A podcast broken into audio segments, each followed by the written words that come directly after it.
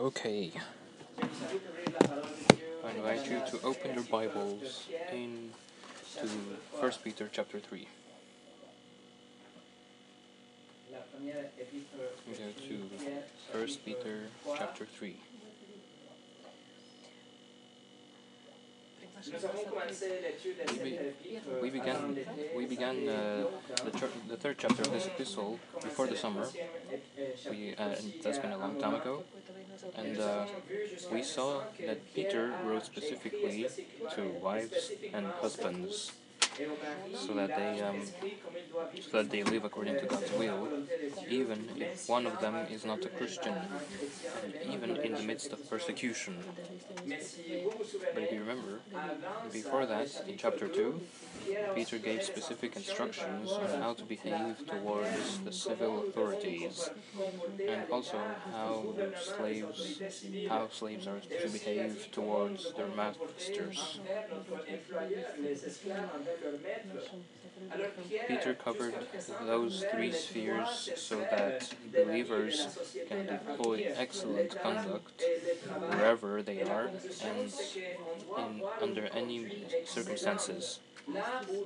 So, so that what they are blamed for will be silenced, and that the hearts of the people uh, will be softened to listen and receive the gospel of Christ, so that they uh, have nothing evil again, to say against us. So if you were not here the first time, or the, if you did not listen to the entire series, I invite you to listen or to review the series on First Peter that is available on our website in French and English. Peter is now ready to turn the page and approach the issue of suffering because that is what the church is living at the moment and it will be the main theme until the end of his epistle. But, yeah, but there is one last thing he wants to uh, address just before. There's one last point he wants to address before uh, tackling the issue of suffering.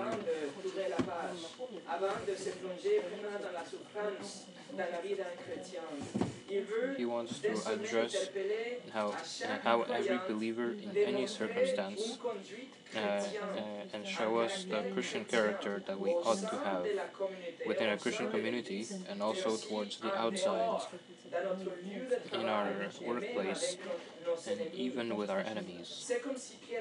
It's like if Peter wants to turn the page and now write specifically about suffering, but he wants to make sure that we understand that even though, even through that suffering, we are responsible to keep a Christ like character, a righteous attitude, the godly response, and a biblical motivation.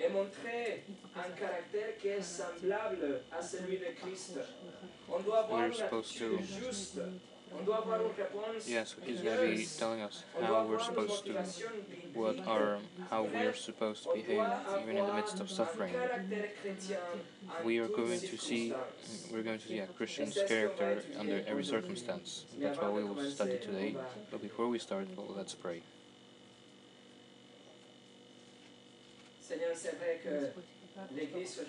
Lord, it is true. It is true that today the church passes through hard uh, times. It is true that we are not being persecuted here, but there are brothers and sisters who are in the middle of persecution, even today. So, dear Father, please uh, let your word prepare us for this moment when uh, persecution happens, and that now that we have uh, liberty, that we can show this Christian character, that those who see us and those who are critics, who mock us, may see our, our conduct and be drawn to the Lord Jesus and to receive the gospel. So please bless the reading of your word, that your sufficient word, and now we're going to uh, study to apply in our lives. In Jesus' name, amen. And so the title of this message is A Christian's Character. A Christian's character, let us read our text, which is 1 Peter chapter mm, 3, verses 8 through 12. 1 Peter chapter 3, verses 8 through 12.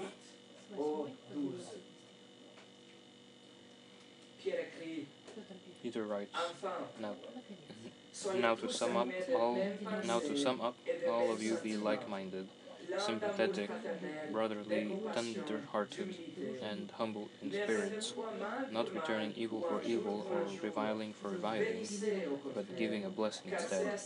You were called for the very purpose that you might inherit a blessing for the one who desires life, to love and see good days, must keep his tongue from evil and his lips from speaking deceits. He must turn away from evil and do good. He must seek peace and pursue it. For the eyes of the Lord are toward the righteous, and his ears attend to their prayer.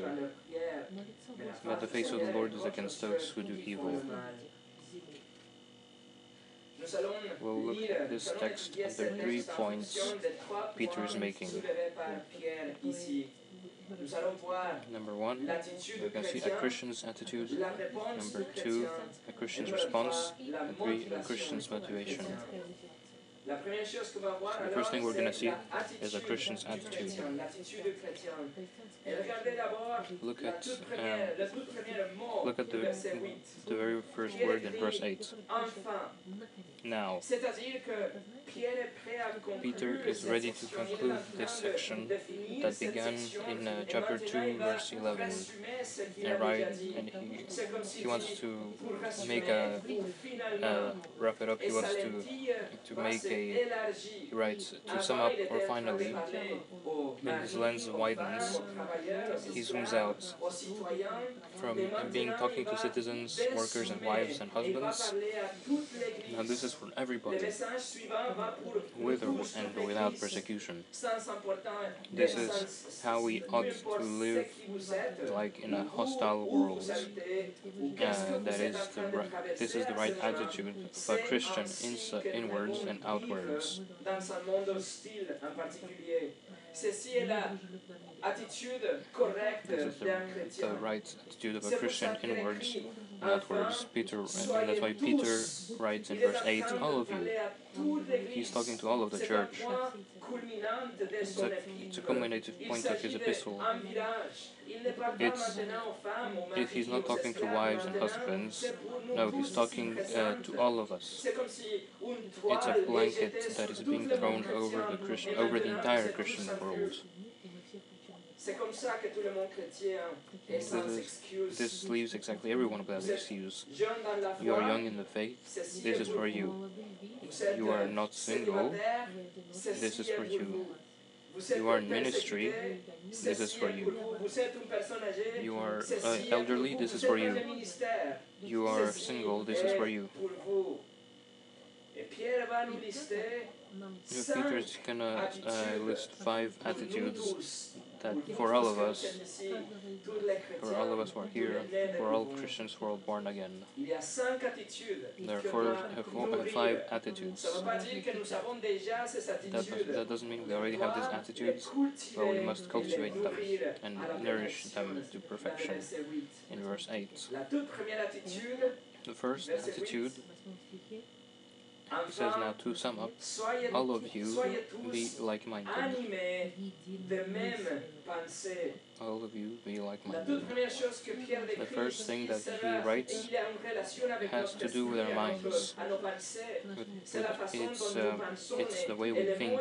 And the word here uh, is, a, is a compound word, which is, which is uh, common plus thinking or saying plus understanding. It refers to that harmony that is produced by a unified comprehension of the truth of the words of God. Even if this word appears only here in the New Testament, the concept is certainly not unique to 1 Peter, since unity in a Christian community is critical for the Christian community. In the church, no church if there is if there isn't that inherent unity, if believers don't manifest powerful cohesion, a unity of heart that comes from having received the Holy Spirit, from from following the same Lord with a common commitment to what is truth. We all love the Word of God, and we are here for the glory of Christ. So there must be in a in a in a church there must be the same thinking. There must be a unified mind. Turn for a moment to John chapter 17.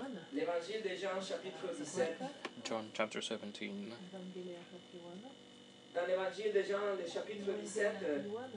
Here Jesus earnestly prayed for the spiritual unity of all believers. That means for you and for me. In John chapter 17, verses 20 through 21, Jesus says, I do not ask on behalf of these alone, but for those also who believe in me through their word, that they may all be one, even as you, Father, are in me, and I in you, that they also may be in us, so that the world may believe that you sent me. This prayer,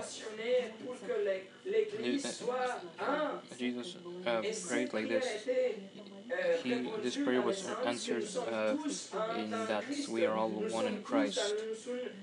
We, and that spiritual reality makes us uh, to be united in having a common confession. We have a common gospel, a common goal of being witness, uh, uh, a common focus on God's glory, a common ethical standard, and a common commitment to the scriptures. We, uh, we, we have a unity that does not require perfect uh, uniformity. This unity does not require perfect uniformity. It doesn't mean that we will agree with each other all the time, but there will be harmony among us, even in those disagreements. Even, even we can find harmony in these disagreements. We, we have the same objective in our lives. For example, a while ago, when we were uh, when we worshipped God, uh, we were uh, sing, singing. Uh, we all sang with a different voice, different tones, different volumes some standing and some sitting, and some didn't even sing. But we were all in agreement with the same focus, with the same heart. We were like minded, with the same thought process. We had have the same desire in our hearts to praise the Lord.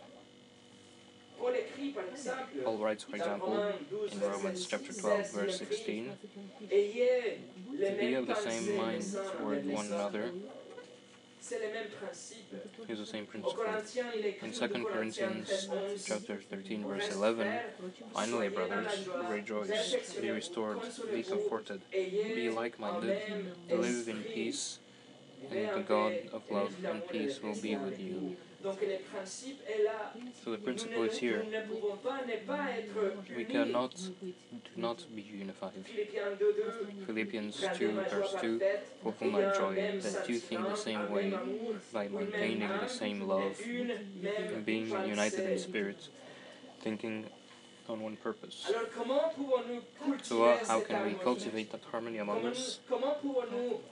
How can we grow in this uh, unity to, to come to a harmony, even if we have different thoughts sometimes. The answer is by exposing ourselves to the words, with coming to the word with a humble and teachable heart that longs to submit to the will of the Lord. Christians are called to be united.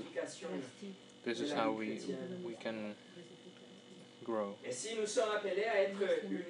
And if we are called, and if we're called, uh, we are, uh, if we are called to be united as a community, it will reinforce, uh, even if this harmony, uh, we, we will have the same uh, harmony.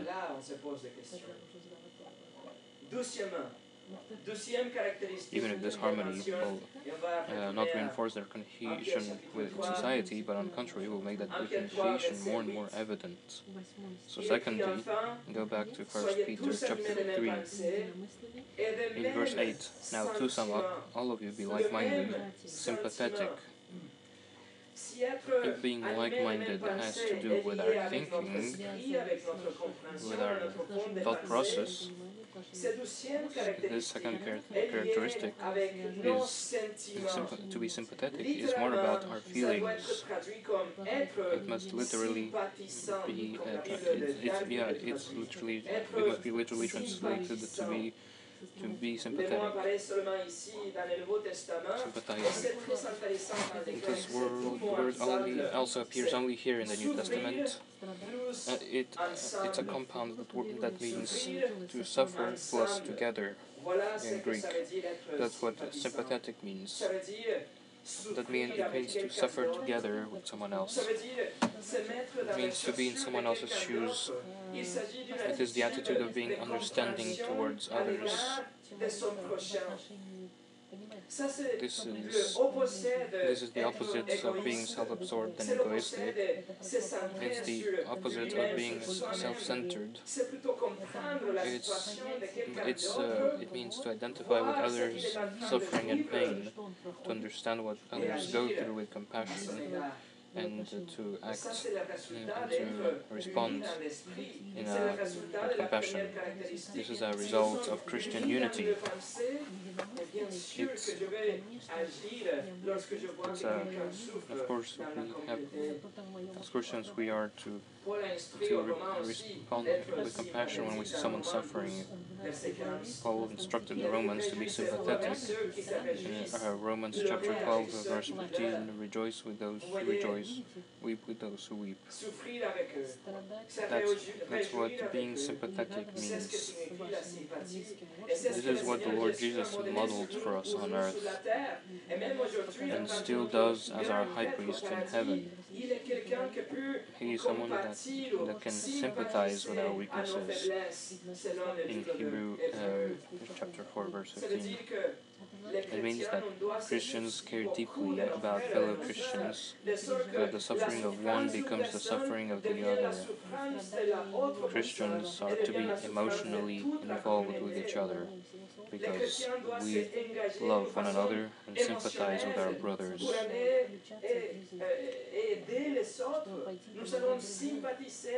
We must have compassion towards them. It's like what Paul writes to the Corinthians if one member suffers, all the members suffer with it. If one member is honored, all the members rejoice with it. So you see, there is no place for, uh, for self-centeredness. But uh, the characteristic of the Christian is to see someone else's suffering and suffer with them. Number three. Look at verse 8. Now, to sum up, all of you be like-minded, sympathetic, brotherly? brotherly. And the adjective Philadelphoi, uh, from, which comes from phileo, is the love we have for a brother. It's a, it's a brotherly love.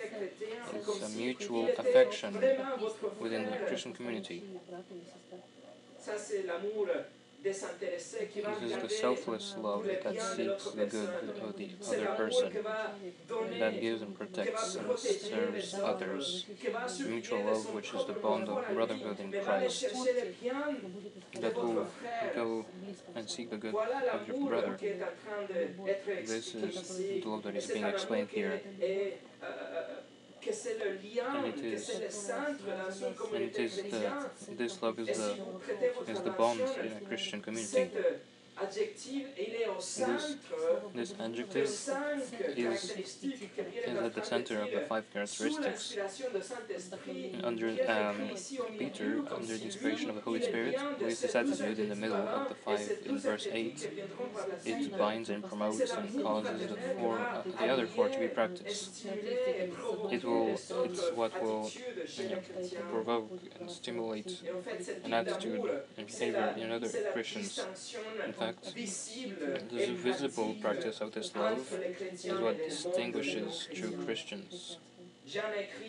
John in First John writes, he writes that we know that we have passed out of death into life because we love the brothers. He who doesn't uh, he who doesn't love his brother remains in death. Uh, the brotherly love is something that we must almost be able to, to touch in a Christian community. It's the badge that shows the world that we belong to Christ. It's what will make the church different to others to other institutions is the love that we find in the center. This is what, uh, what Jesus said in John 13. By this, all will know that you are my disciples, if you have love for one another.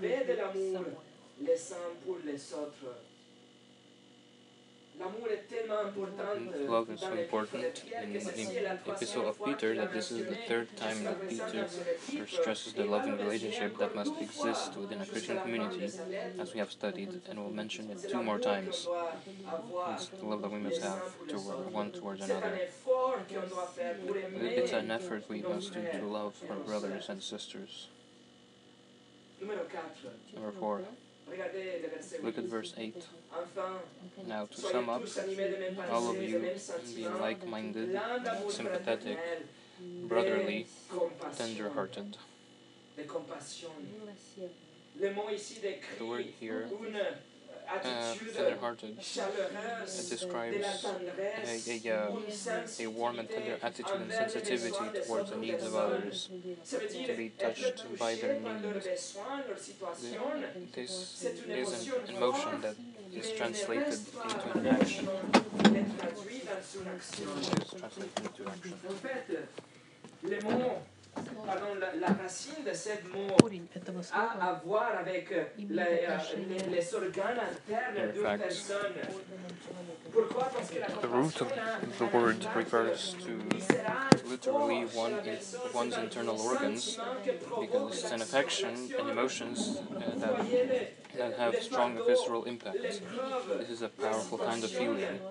This is, this is the only word among the five, no eight. Because of this feeling, you will help not only with emotions, but with um, actions. This is the only word among the five attitudes uh, in Peter's list that is not unique in the New Testament. Paul uses it when he instructs the Ephesians to be compassionate. In Ephesians 4.32, instead, be kind to one another, tender-hearted, graciously forgiving each other, just as God in Christ has graciously forgiven you. Of course, the greatest model of compassion is the Lord Jesus Christ. time after time we read in the Gospels, was moved by compassion tenderness to help others in their need. Uh, he was in their, he, he helped him. He saw he saw sickness, hunger, anxiety, fear, and he related to the pain of losing a loved one, as in John 11 when Jesus wept over Lazarus, or lamented that Jerusalem rejected him devant Jérusalem aussi parce que Jérusalem l'avait rejeté complètement. Alors il a eu la compassion. Jesus had compassion for them. Jésus décrit la compassion du Jesus Père describes aussi the dans la compassion of the du Father Fils. In the parable of the prodigal son. compassion, is what Christ has for us. Seeing our greatest need, the need of forgiveness of pardon des sin, péchés. Et il a He willingly and he did something for that. He willingly and compassionately took every one of those sins on his body quelque chose. Il a and, and he gave his life on the cross. porté notre péché sur He bore the wrath of the Father pris la punition du Père when he was on the cross. ne nous châtie pas à chacun de nous instead of, comme pu- il le of punishing uh, each one of us. seulement il a pourvu pour He took the euh, punishment of the Father. péché, non seulement il a pris notre instead of péché, it mais il a vécu punishing us. vie parfaite que nous avions Not only he uh, lived the perfect life, donne en échange de notre vie but he not, vie not only does he take away our sin, notre he gives us he credits his righteousness to our la account. compassion de Christ. Il a vu le besoin This is the compassion of Christ. He saw the need and did something. prouver qu'il avait And on the third day, he proved that what he had done was sufficient. Et il dit qu'il va revenir now et qu'il donne la we can have eternal life. Now we repent and place our faith in him. confiance en lui, numéro deux. Ça, c'est la That is compassion the compassion we ought to have for one another. pour les autres. On doit avoir We must be tender-hearted, On doit avoir must be moved to act by one another's life situations. par la vie, la situation des autres. Il faut We must forget our lives. faut oublier votre confort. We must forget our comforts. We must be com- Numéro compassionate and tender-hearted.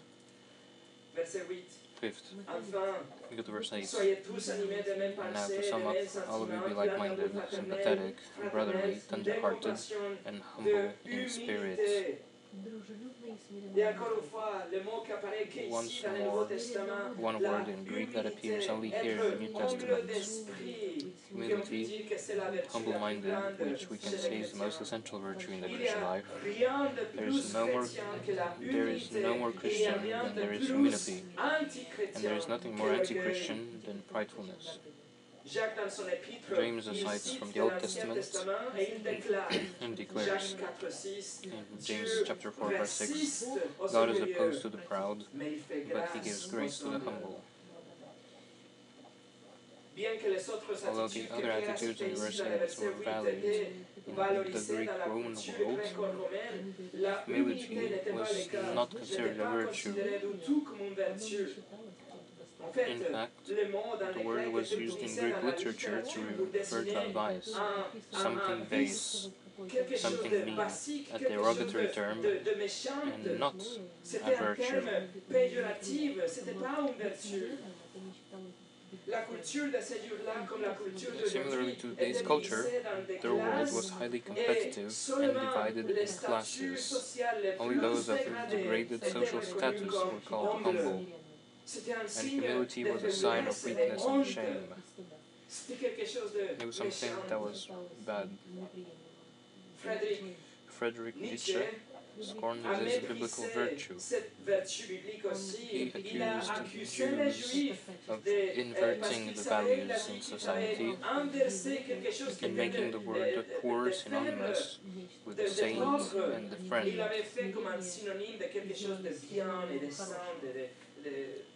De Yet, Jesus pronounced blessing on those that are poor in spirit. à tous ceux qui sont peuvent He, uh, uh, which refers to a humble ceux qui ont une attitude, a lowly heart. humble, un cœur humble. C'est en fait In the very first première de, de beatitude, toutes les béatitudes dans Matthieu In Sermon on, on the Mount, dans les sermons sur he says, montagne, Jésus a Blessed are the poor in Bénis spirits, for theirs is the kingdom of heaven. Car le royaume des cieux, c'est à eux.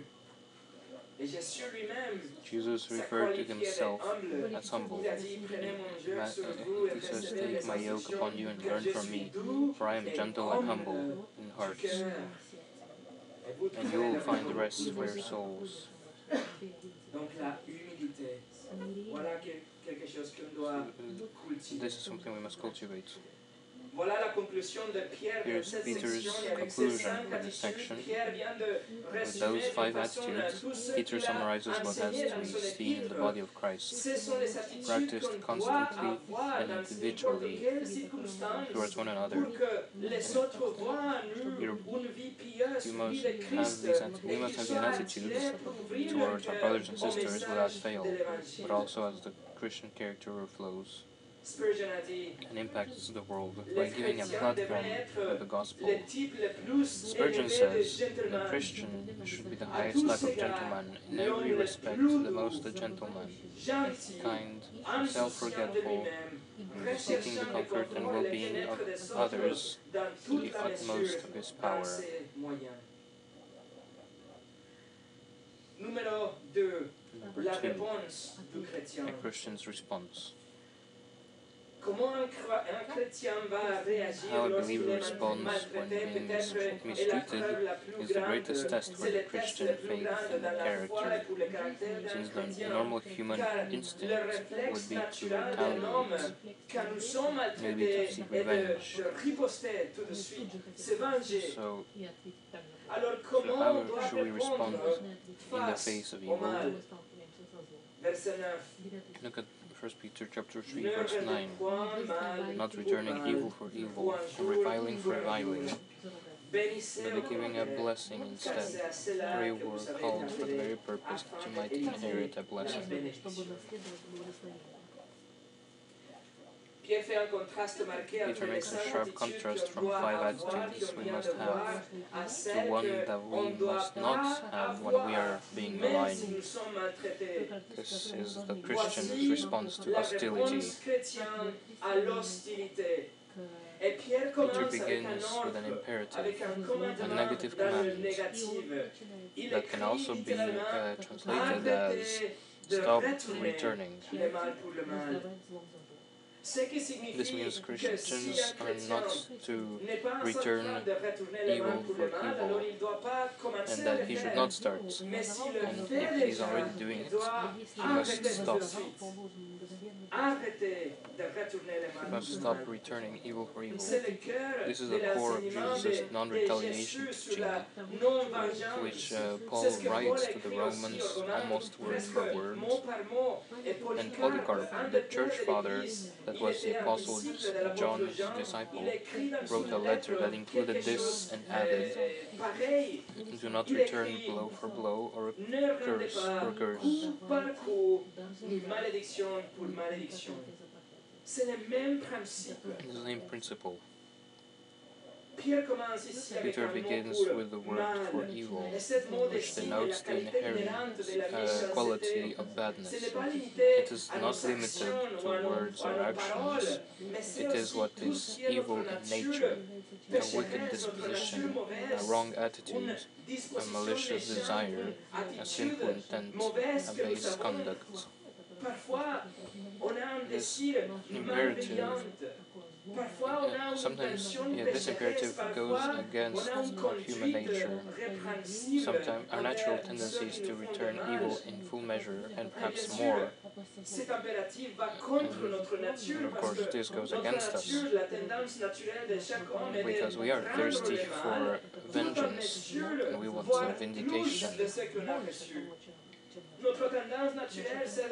We subjectively measure the evil we Nous, received and determine the evil we will give back.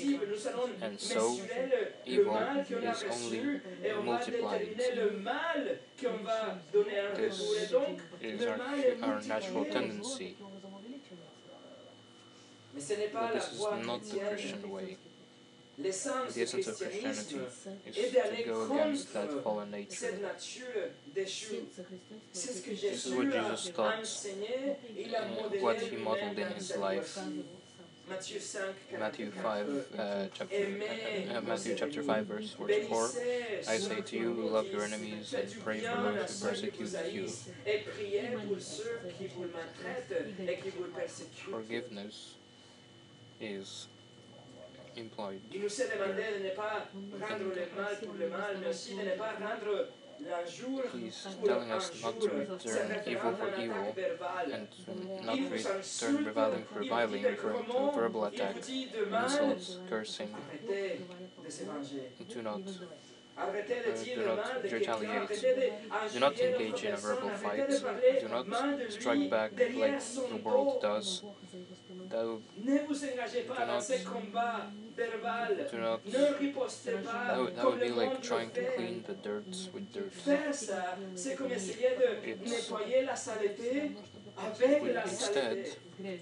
Follow Suivez plutôt Jesus, l'exemple our only- de our Jésus supreme qui example, était who was reviled, but never reviled in return, as Peter wrote in chapter 2, 2, verse 23. 23. Lui, Jésus, Being reviled was not reviling in return. rendait point des While suffering, he was uttering no threats. Nous devons contrôler notre We must, we must uh, control our tongue. We must control what we say. We must master our Mais c'est quelque emotions. chose que c'est But this is something that's impossible for pour natural man. But for you, for us Christians, it is possible.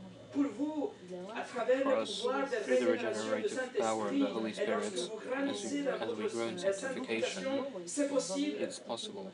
Il faut vouloir. We must want. We must try. We must pray. It is possible.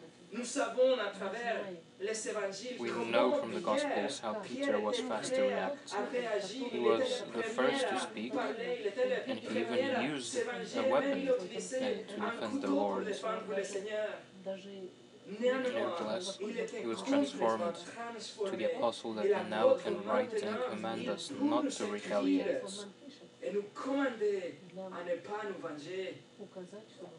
Et nous commander à ne pas nous venger. Et en fait, cette In fact, attitude, nous pouvons we can dire say that non-retaliation is the crown of the que Pierre a household code that began in uh, chapter 2, verse 13. c'est la, c'est You don't retaliate if your authorities, are unjust. you don't seek vengeance if your boss is, un, is unfair.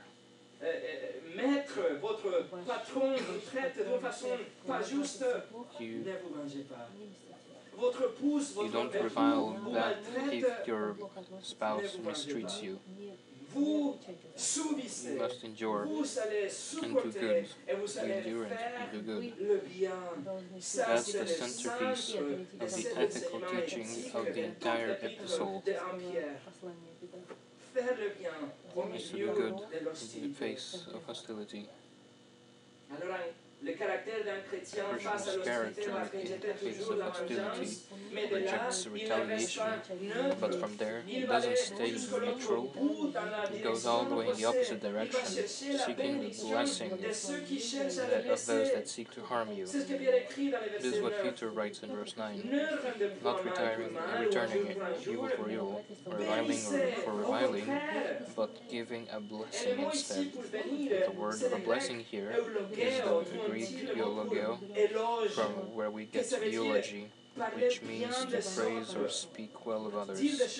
Dire des choses de bien saying some- something well against- uh, towards someone else. malveillant à votre égard, quelqu'un vous Someone is evil against you, someone is reviling against you. bien de la Give personne. an Parlez eulogy. Speak well of them. parlez bien de lui devant Speak well parlez bien de in front of him. Speak well of him in front of God. pouvez prier pour lui, Pray for them. prier pour son Pray for their salvation. prier pour son Pray for their sanctification. self-sanctification dans l'orgueil, If they are pride and error, pray for them.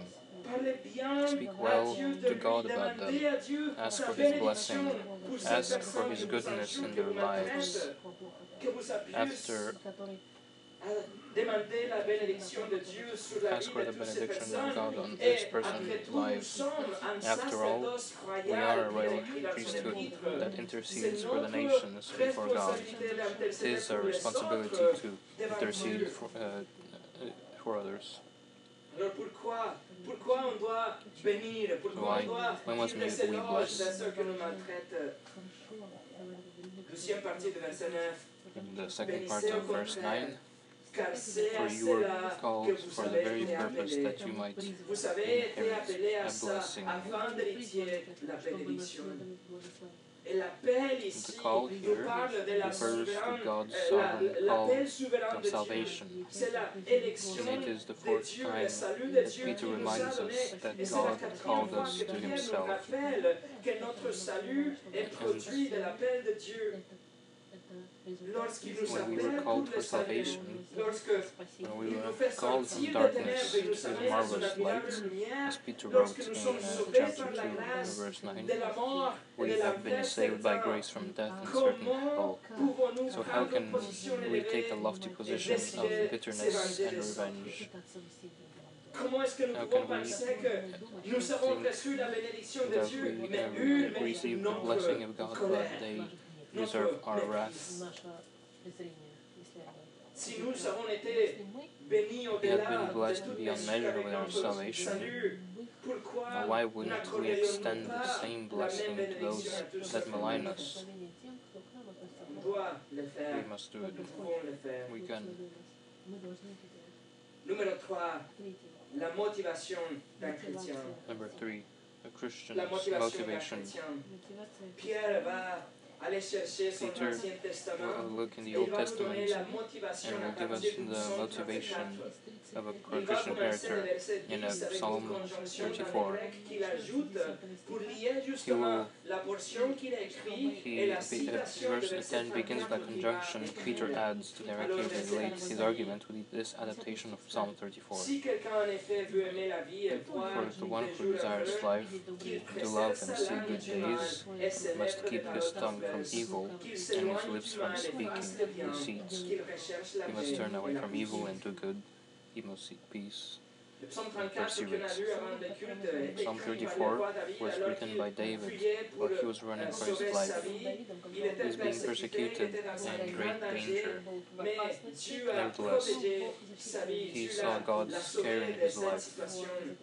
Situation. Et à travers Through Peter, the Holy Spirit applies applique le psaume what King David wrote to Christians to vivre de vie ex- exhort euh, us to godly living during hostile times and gives us Et il nous donne ici six imperatives in rapid fire that will simply underline and reiterate and rephrase what Peter has written in this last section. répéter et reformuler ce que Pierre a déjà écrit dans cette dernière section. Alors cette psaume commence This psalm euh, begins l'expression celui qui with aime la vie the one who desires life, love and to see good days. autre façon pour That's what a. Christian is. The one who desires life, to love and to see good days. maintenant, il nous donne six impératifs. Gives us six imperatives. Number one, 10. In verse 10. A Christian must refrain from saying anything that has an underlying evil disposition disposition. malveillante cachée. Pierre écrit, roi David Peter, uh, King David writes, il écrit qu'il préserve sa langue. he must C'est-à-dire uh, keep his qu'on ne doit tongue pas from parler evil. sur une disposition We must malveillante. not On doit speak if we have contrôler an nos mots, evil disposition. We must control our, our Deuxièmement, tongue. un chrétien doit s'abstenir de toute parole Number two, a. Christian must refrain from saying anything that is deceitful. quelque chose qui est It means that everything that ever comes out of your mouth chaque fois que must nous ouvrons la always bouche, complete, be sort de notre completely aligned with what is what être en is parfaite, parfaite truth. Conformité avec la vérité, avec la parole de Dieu. Troisièmement, dans le verset Three, 11, il dit in verse on 11, doit s'éloigner turn away from du evil. mal. Et le verbe ici, The c'est un, c'est here un rejet refers fort to a strong ce qui est rejection from everything evil. dans le contexte, But in context, it is not to stay away from evil things, but rather the evil thoughts, paroles qui sont words, actions, actions qui sont and reactions towards those that have ever harmed us. l'égard de ceux qui nous font du mal. On doit arrêter We must stop having a, a life, de méchanceté dans an evil life, a life of evil in our hearts. And number four, Peter commands us to do good. He is contrasting evil avec le bien, and good. que c'est ce qui est That which is excellent selon la volonté according to God's will. C'est ce que Paul That's what Paul writes in Romans 12:14. Blessed are those, persécutent. bless those who persecute you, bless and do not curse. Maudissez pas. Numéro 5, Pierre écrit qu'on Number five, Peter writes that we ought to seek peace. le verbe ici évoque The verb conveys an aggressive search for peace. comme un chasseur As a hunter that is following and tracking down its prey, his prey, qui va, le- qui va, is- qui va chercher avec we must agression, il va like seek with aggression peace. Seek peace with your adversaries. Cherchez la paix avec vos Seek frères et vos uh, peace with your brothers and sisters, but especially with Ne vous vengez with, uh, your adversaries. Do not, do not uh, retaliate. Bless them instead. Seek peace with them. agressivement la paix Seek aggressively.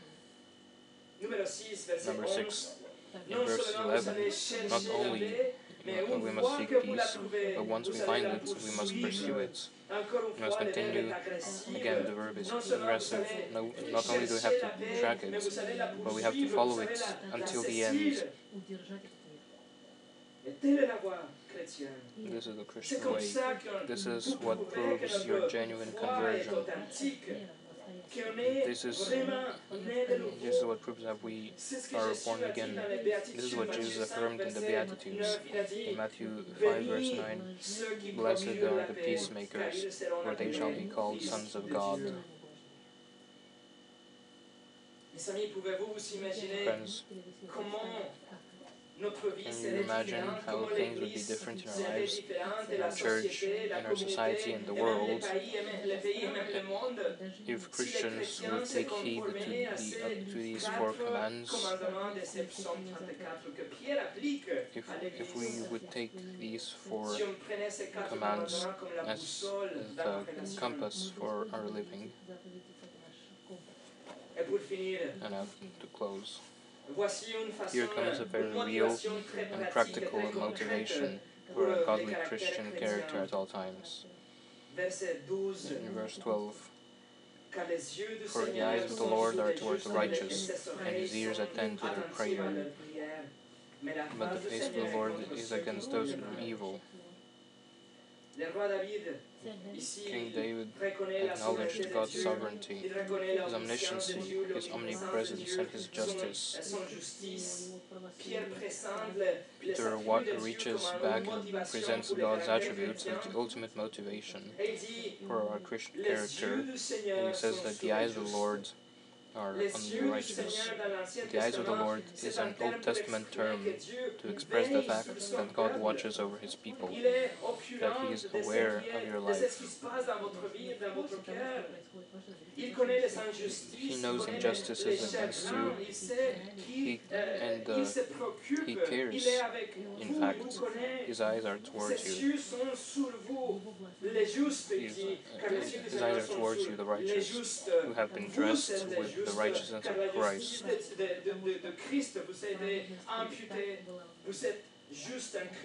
We are righteous in Christ. Ils sont méchants, They are evil. ils vont vous faire du They want to do harm. en train de They are reviling you. injurier, ils vous They are persecuting you. Just know this. rappeler que les The eyes of the Lord are towards you. sur vous, que les yeux de Dieu That the eyes of the Lord are looking on you. By the way, in the psalm, It says the eyes of Yahweh, referring the only God, the God of. Israel. But Peter applies it to Jesus, affirming once again his deity. A Christian may not be, uh, may be not famous. He might be in an obscure position. He might not have a voice in society. He might be facing poverty and abandonment, abandon- abandonment. But because he is in Christ, God sees him and watches over him and delights to look upon him and take care of him. Soin de lui, comme le bon berger Like the good shepherd. aujourd'hui. Et non seulement ça, Not only that, but in verse 12, qu'il His ears attend to your prayer.